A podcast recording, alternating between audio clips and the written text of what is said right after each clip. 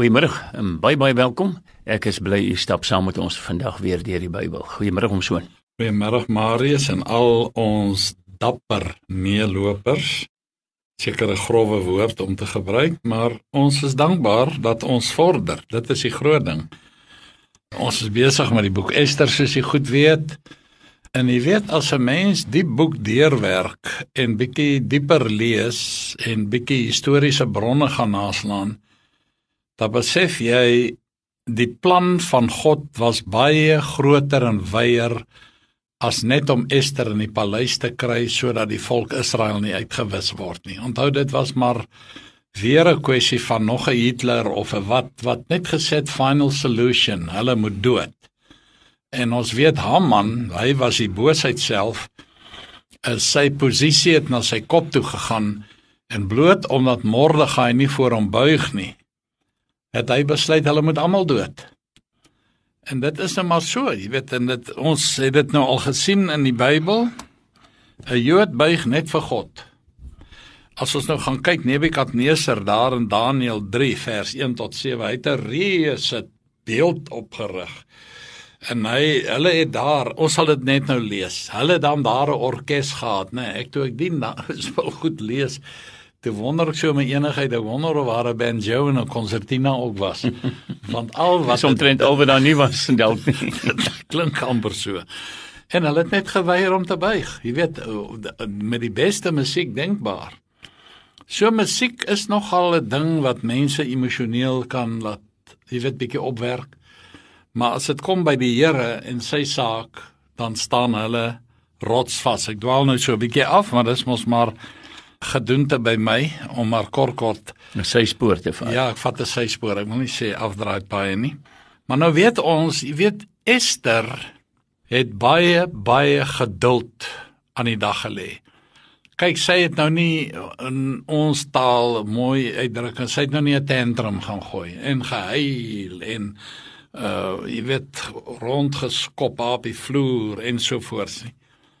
Sy het rustig kyk, maar dit was maar Mordegai jong. Hy het vir haar baie netjies daar van die stoep af of van die poort van die paleis af het hy haar gereël, so remote control. Jy maak so en jy maak so. En 'n uh, goeie mentor. Absoluut. En jy weet nogal, jy weet afstandsbeheer man. Jy weet dit is amper soos 'n televisie se remote control, né? Iets van die aard, maar hy het die meisietjie baie goed geleer. Nou sy het mos nog gesê, jy weet kom ek om dan kom ek om en dit was asof ek die Here hoor sê ag my kind, moet jou nie bekommer nie, jy gaan nie omkom nie. Wag net en kyk wie gaan omkom. En dit was meneer Haman. Jy weet wat te groot vir sy skoene geraak het. Nou sy het ook gesê as ek omkom. Nou dit was hierdie as is uh, met geloof gesê. Dis nie as is verbrande hout, ons weet dit mos. Maar nou sê ek het net nou gesê, jy weet geduld is 'n kosbare deug. Ek wil dit terug vir u lees in Spreuke 25 vers 15 waar die Here se woord ons baie duidelik leer. Hy sê in 25 vers 15 hierdie woorde: Deur lankmoedigheid word 'n vors oorgehaal en 'n sagte tong verbreek die gebeente. So met 'n sagte tong kan jy 'n ou se bene lam maak maar met lankmoedigheid word 'n vors oorgehaal. Jy weet en hierdie man was die magtigste koning van sy tyd en vir baie lank daarna want hy het omtrent die hele destyds bewoonde wêreld was onder sy gesag. En sy het nie, sy het nie oorhaastig geraak nie want sy het geweet hierdie ding is uiters uiters sensitief. Dan wil ek ook vir u lees in Ester 5 so van vers 8 af. Ester 5 vanaf vers 8. Daar staan: As ek genade gevind het in die oë van die koning en as die koning dit goed vind om my bede toe te staan en aan my versoek te voldoen, laat die koning en Haman na die maaltyd kom wat ek vir hulle sal berei en dan sal ek môre na die wens van die koning handel. En op die dag het Haman bly en opgeruimd heen gegaan Maar toe Haman Mordegai in die poort van die koning sien en dat hy nie opstaan of vir hom bevrees is nie, was Haman met woede vervul teen Mordegai. Hy was een woord woedend. Maar wie ons het nou al daarna verwys, jy weet hierdie me myself and I, jy weet toe Haman by die huis aankom, daar in vers 11 het Haman vertel hulle van die heerlikheid van sy rykdom, van die veelheid van sy seuns, alles waarin die koning hom groot gemaak het of dan nou ter in hoë posisies aangestel het en hoe hy hom verhef bo die vorste ensovoorts en hy's nou genooi sy na 'n maaltyd en net ek is genooi. Jy weet, hy weet nie die wip is vir hom gestel nie. Nou ons weet dit al en dit is 'n ding wat ons ongelukkig baie moeilik leer. Hy wat glo sal nie haastig wees nie. Ek sê dit altyd met groot eerbied. God is mighty slow but never late. Ons voel soms asof ons net vir die Here wil vra kan ons nie net so 'n stoetjie gee nie. Dinge gaan te stadig na ons sin. Maar God weet elke tik van die oorlosie is vir hom belangrik.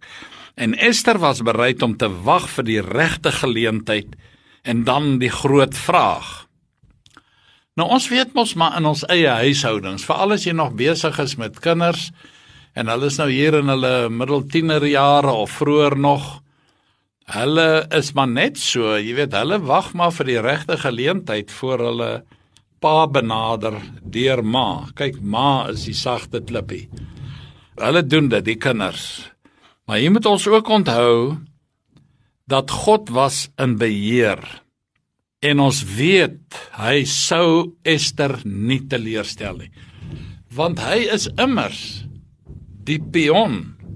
Sy is die pion op die skaakbord. Absoluut. En hy gaan haar nie sommer net opgee nie. Hy het haar daar geplaas. Maar nou moet ons maar wag, jy weet, die koning en sy eerste minister Haman, hy's nou baie groot man, meneer, jy weet, hy is 'n uh, amper sekte groot vir sy skoene. Hy het eintlik maar so 'n bietjie 'n geswelle kop gekry. En nou intussen is Haman in die wolke. Ek het nou gesê, jy weet, hy het by die huis aangekom, jong, dis net arm swai. Soos hy vertel wat het nou als met hom gebeur. Jy weet 'n hoogmoed is een van die sewe dinge wat die Bybel sê God haat. Ek het nie nodig om dit vir u te sê nie, maar kom ons luister net vinnig na Spreuke 16 vers 18. Daar sal ons sien die Here haat hoogmoedigheid. Hy sê hy weerstaan die hoogmoedige en aan die nederige gee hy genade. Dis ons baie goed vertroud meer as ons dit net meer malle wil onthou. Nou in 16 vers 18 trotsheid kom voor die verbreeking en hoogmoed kom voor die val. En dan kom hy en hy sê, jy weet, die lankmoedige is beter as 'n held en hy wat sy gees beheer is een wat 'n stad inneem. Ek het reeds genoem, maar ek wil dit nou vir die interessantheid vir julle lees. En dit is in Daniël 3 vanaf vers 1.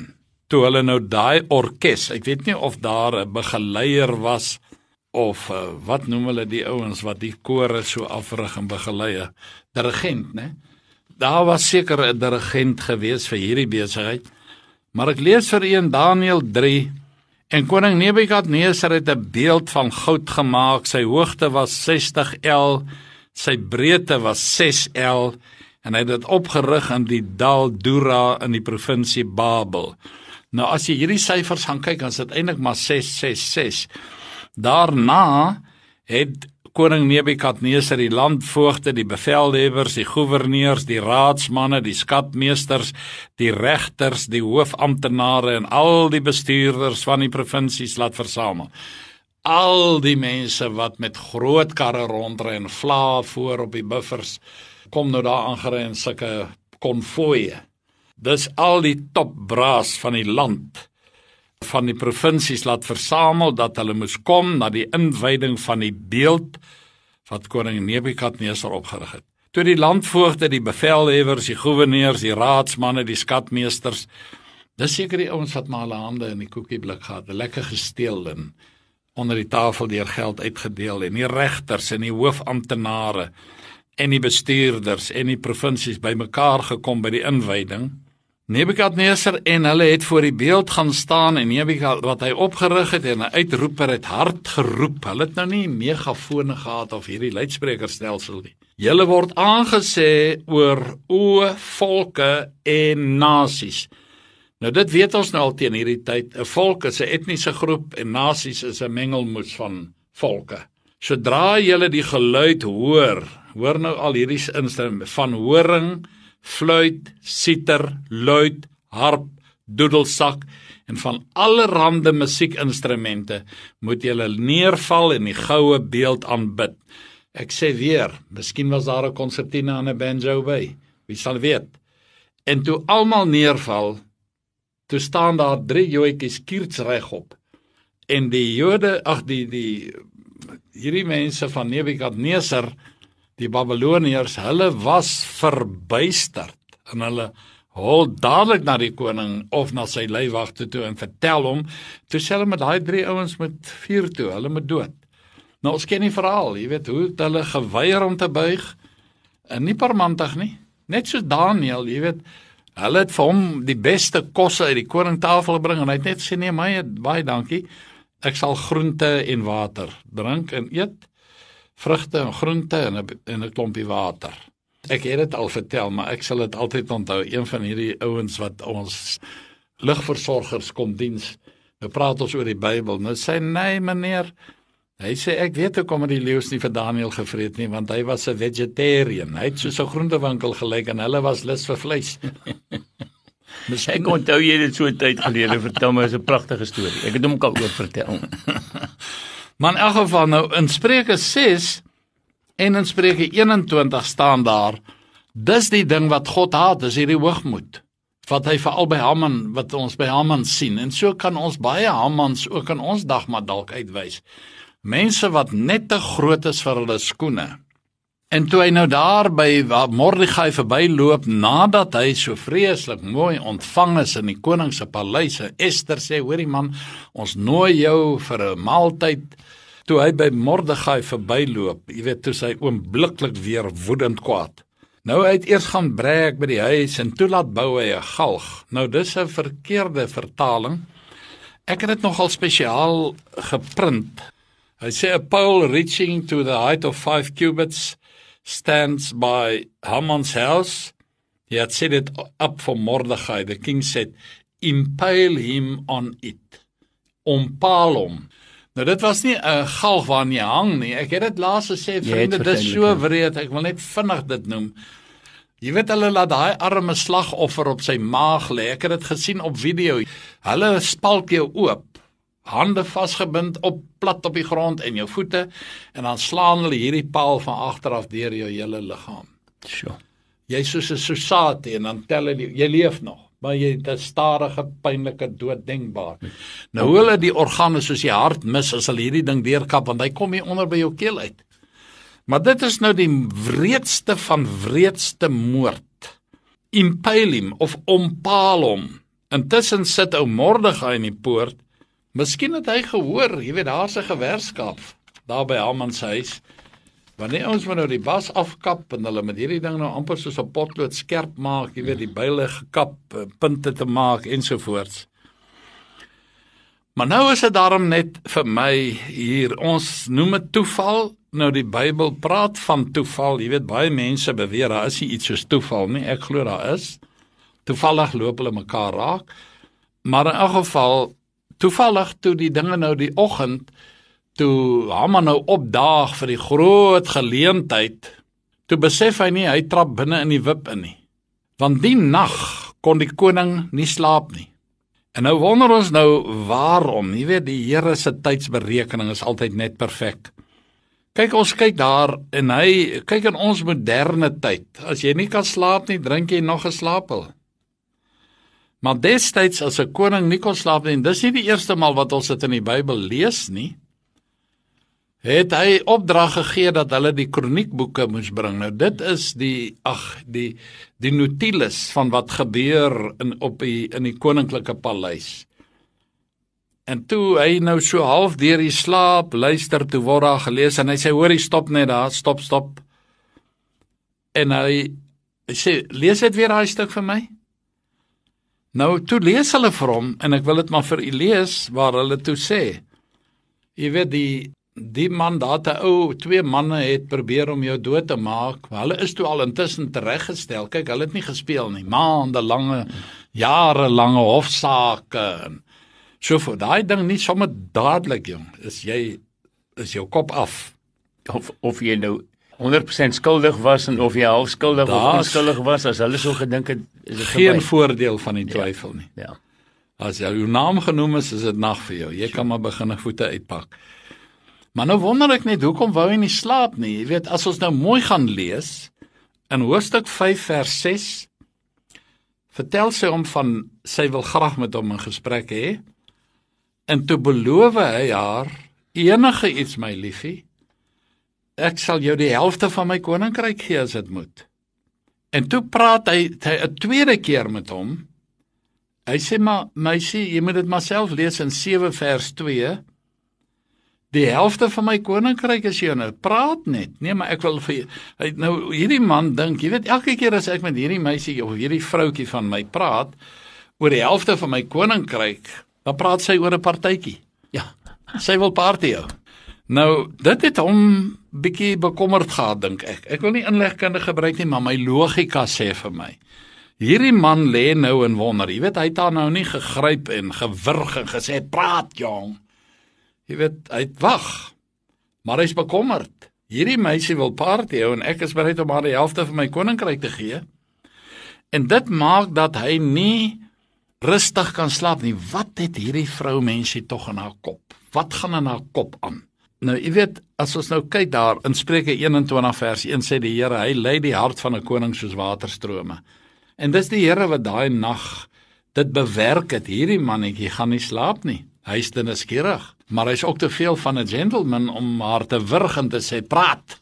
So en terwyl hulle nog lees, toe kom hy agter van hierdie komplot. Hy onthou dit en hulle hoor dis Mordegai wat hierdie ding oopgevlek het en hy vra maar is Mordegai ooit vergoed vir hierdie daad? Hmm.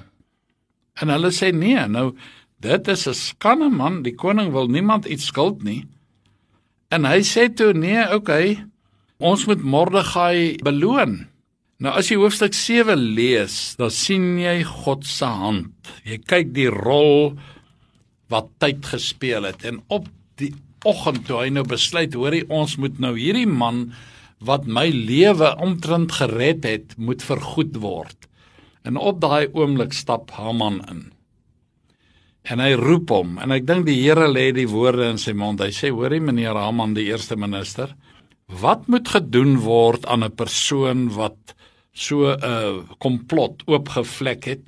Sy woorde was eintlik: "Wat moet ons doen as ons 'n persoon die hoogste eer wil Dis- betoon?" dis En soos toe jy sê vertel hy: het. "Hy dog toe dis dit gaan oor hom. Mm. Jy sien me myself and I." Jong en hy rit sy lys goed daar af. Hy moet 'n koninklike kleed kry met 'n perd hê met 'n kroon en dan moet daar voor hom uitgestap word en hy moet nou vertel en sê so maak die koning met een wat hy wil vereer.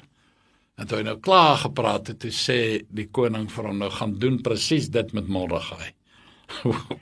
Kan jy dink? Hoor jy, ek kan my net indink, jy weet hoe bleek het hierdie ou geword. Dit was mos nou dis amper ondenkbaar. Maar in elk geval, ek het ook al genoem so 30 jaar later toe is koning Ahasveros vermoor en dit nogal deur die hoof van sy kom ons sê maar buurtwag of sy paleiswag het hom doodgemaak. Hy het nog al 'n paar ouens toe doodgemaak en hy het onder andere het hy aan Artasasta kom krap en gesê maak wreek jou pa se dood, jy weet maak ander mense ook dood soos jou eie broers. En hy het geweier. Dit noem ek net so in die verbygaan. Maar ons weet nou dat Haman het toe nou 'n tragiese einde gehad. En nou hier by die tafel ter ere van hierdie man Haman lees ek net vir u hoofstuk 7 die 10de vers. Daar lees ons en hulle het Haman opgehang aan die galg wat hy vir Mordegai opgerig het en die woede van die koning het be- bedaar. Hulle het hom ompaal. Hulle daai hulle het van hom 'n sosatie gemaak. Jy weet dit klink wreed, maar dit is presies wat daar gebeur het. En dan lees ons in hoofstuk 8 vers 7. Toe sê koning Ahasveros aan koningin Ester en aan die Jood Mordegai: "Kyk, die huis van Haman het ek aan Ester gegee. En hom het hulle aan die galg opgehang omdat hy sy hand teen die Jode uitgesteek het. Skryf julle maar wat die Jode betref soos julle dit goed vind. Toe gee hy hulle 'n kaart blans, 'n oop check. Hy sê skryf wat julle goed ding. Nou moet jy onthou in die dae van die Meders en Perse kon die koning nie eers daarom praat ons van die wet van Meders en Perse. Mm. Dit is onveranderbaar.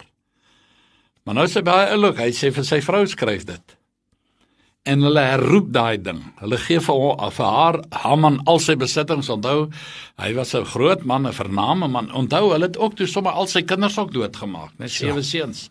Hulle het korte mette met hulle gemaak. En toe stuur hulle nou hierdie briewe. Die perde het gehardloop en die hardlopers het gehardloop.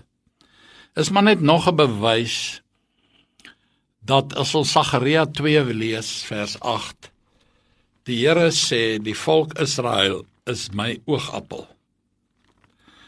En as jy aan daai aan my volk vat, dan druk jy jou vinger op my oog. Sagaria 2 vers 8. Ek is baie lief vir hierdie vers. Hoofstuk 2 vers 8 staan daar, want so sê die Here van die leerskare, hy het my gestuur agter die heerlikheid van die nasies wat julle uitgebuit het, want wie julle aanraak, raak sy oogappel aan. Nou daai woord oogappel beteken eintlik die pupil. As ja. jy daarom 'n skerp potlood in 'n ou se oog druk, gaan hy jou van die aardbol afklap. En dis wat die Here doen. Hy toe hy sien hierdie mense wil wil sy sy volk uitwis. Ek meen dit is iets verskrikliks. Die Here het dit vir Abraham beloof in Genesis 12 vers 3. Hy wat jou seën sal ek seën, hy wat jou vervloek sal ek vervloek. En dit is hier presies maar net dit wat weer gebeur. Maar selfs die koning het ek reeds gesê mag nie die wet verander nie, maar hy gee toe vir Ester die opdrag. En sy is nou dadelik in die plek van Haman en Mordegai word eerste minister. Dit laat my nou Josef dink, daar in Farao se ja, paleis. Ja. From rags to riches. Nou okay, ou Mordegai was nou seker nie heeltemal 'n armlastige nie, maar hy wat hy het maar altyd daar op die pleine rondgedrentel en nuus versamel en skindernuus het hy geïgnoreer, maar hy was 'n getroue verslaggewer, jy weet vir kyk net of sit net of slaap net of watter net ook al en dan het hy nuus gestuur en hy was 'n baie geloofwaardige bron. En nou sê hy nou ry hy in daai wat Persie, se number 1. en dis nie sommer hierdie hy's 'n ryding nie hoor. Nou goed, nou sit te begrype vriende, jy weet hoe hierdie nuus by die Jode uitkom. Was dit 'n geweldige verligting? Hulle het nou kyk, hulle kon ook net soos wat die konings kon partytjie hou, het hierdie ouens geparty. Maar die Jode wat in Susan was, het op die 13de en die 14de daarvan byeengekom en op die 15de daarvan gerus sodat hulle dit 'n dag van maaltyd en vrolikheid gemaak het. Kyk, hulle het toe nou regtig. Daarom maak die Jode wat buite in die ommuurde stede woon van die 14de dag van die maand Adar 'n dag van vrolikheid en maaltyd en 'n feesdag waarop hulle mekaar lekkernye stuur. Dink amper soos Kersfees, iets van die aard. En dan ook in hoofstuk 9 vers 28 en dat in die dae herdenk en gehou word in al die geslagte, families, provinsies, stede dat die Purim dae onder die Jode nie afgeskaf mag word nie en die gedagtenis daaraan onder hulle nageslag nie mag ophou nie. So dit is 'n ek wil amper sê 'n permanente instelling. Dit is as dit lelik as ek sê partytyd ons hou partytjie. Daar's ons lewens gespaar. En die ergste, hulle kon toe nou ouens wat hulle bedreig het kon hulle doodmaak en hulle kon hulle goed vat. Hulle goed beroof. Net soos toe die volk Israel uit Egipte getrek het, het hulle die volk beroof en die volk het hulle laat beroof want hulle het geweet. Dis payback time. Dis agterstallige lone wat nou moet betaal word. Dit was amper, hulle het ook gesê dit mag nooit ophou nie. Dit is eintlik dieselfde blydskap toe hulle uit Egipte is, daar in Eksodus 12. Ek hoop ek kry dit gou. Het hulle ook Paasfees gehou in Eksodus 12. Spreek tot die hele vergadering van Israel en sê op die 10de van hierdie maand moet elkeen 'n lam neem volgens die familie se lam vir 'n huis, Maar as 'n huisgesin te klein is vir 'n lam, dan moet hy en sy buurman wat die naaste aan sy huis is, dit neem volgens sieletal, want na elkeen gewoond is om dit te eet. En dan sê hulle hierdie fees mag nooit weer ophou nie. So hulle moet elke jaar Paasfees vier en so hou die Jode nog elke jaar hulle Purimfees en dan is vir my die oulike hulle lees die boek Ester tydens hierdie fees. Maar alles wat Haman gesê en gedoen het word met musiek uitgedoof. Dan speel hulle eers lekker musiek en dan as Haman klaar gepraat het of al sy manne wel, dan gaan hulle aan met die boek Ester. So hulle wou niks van hom hoor nie.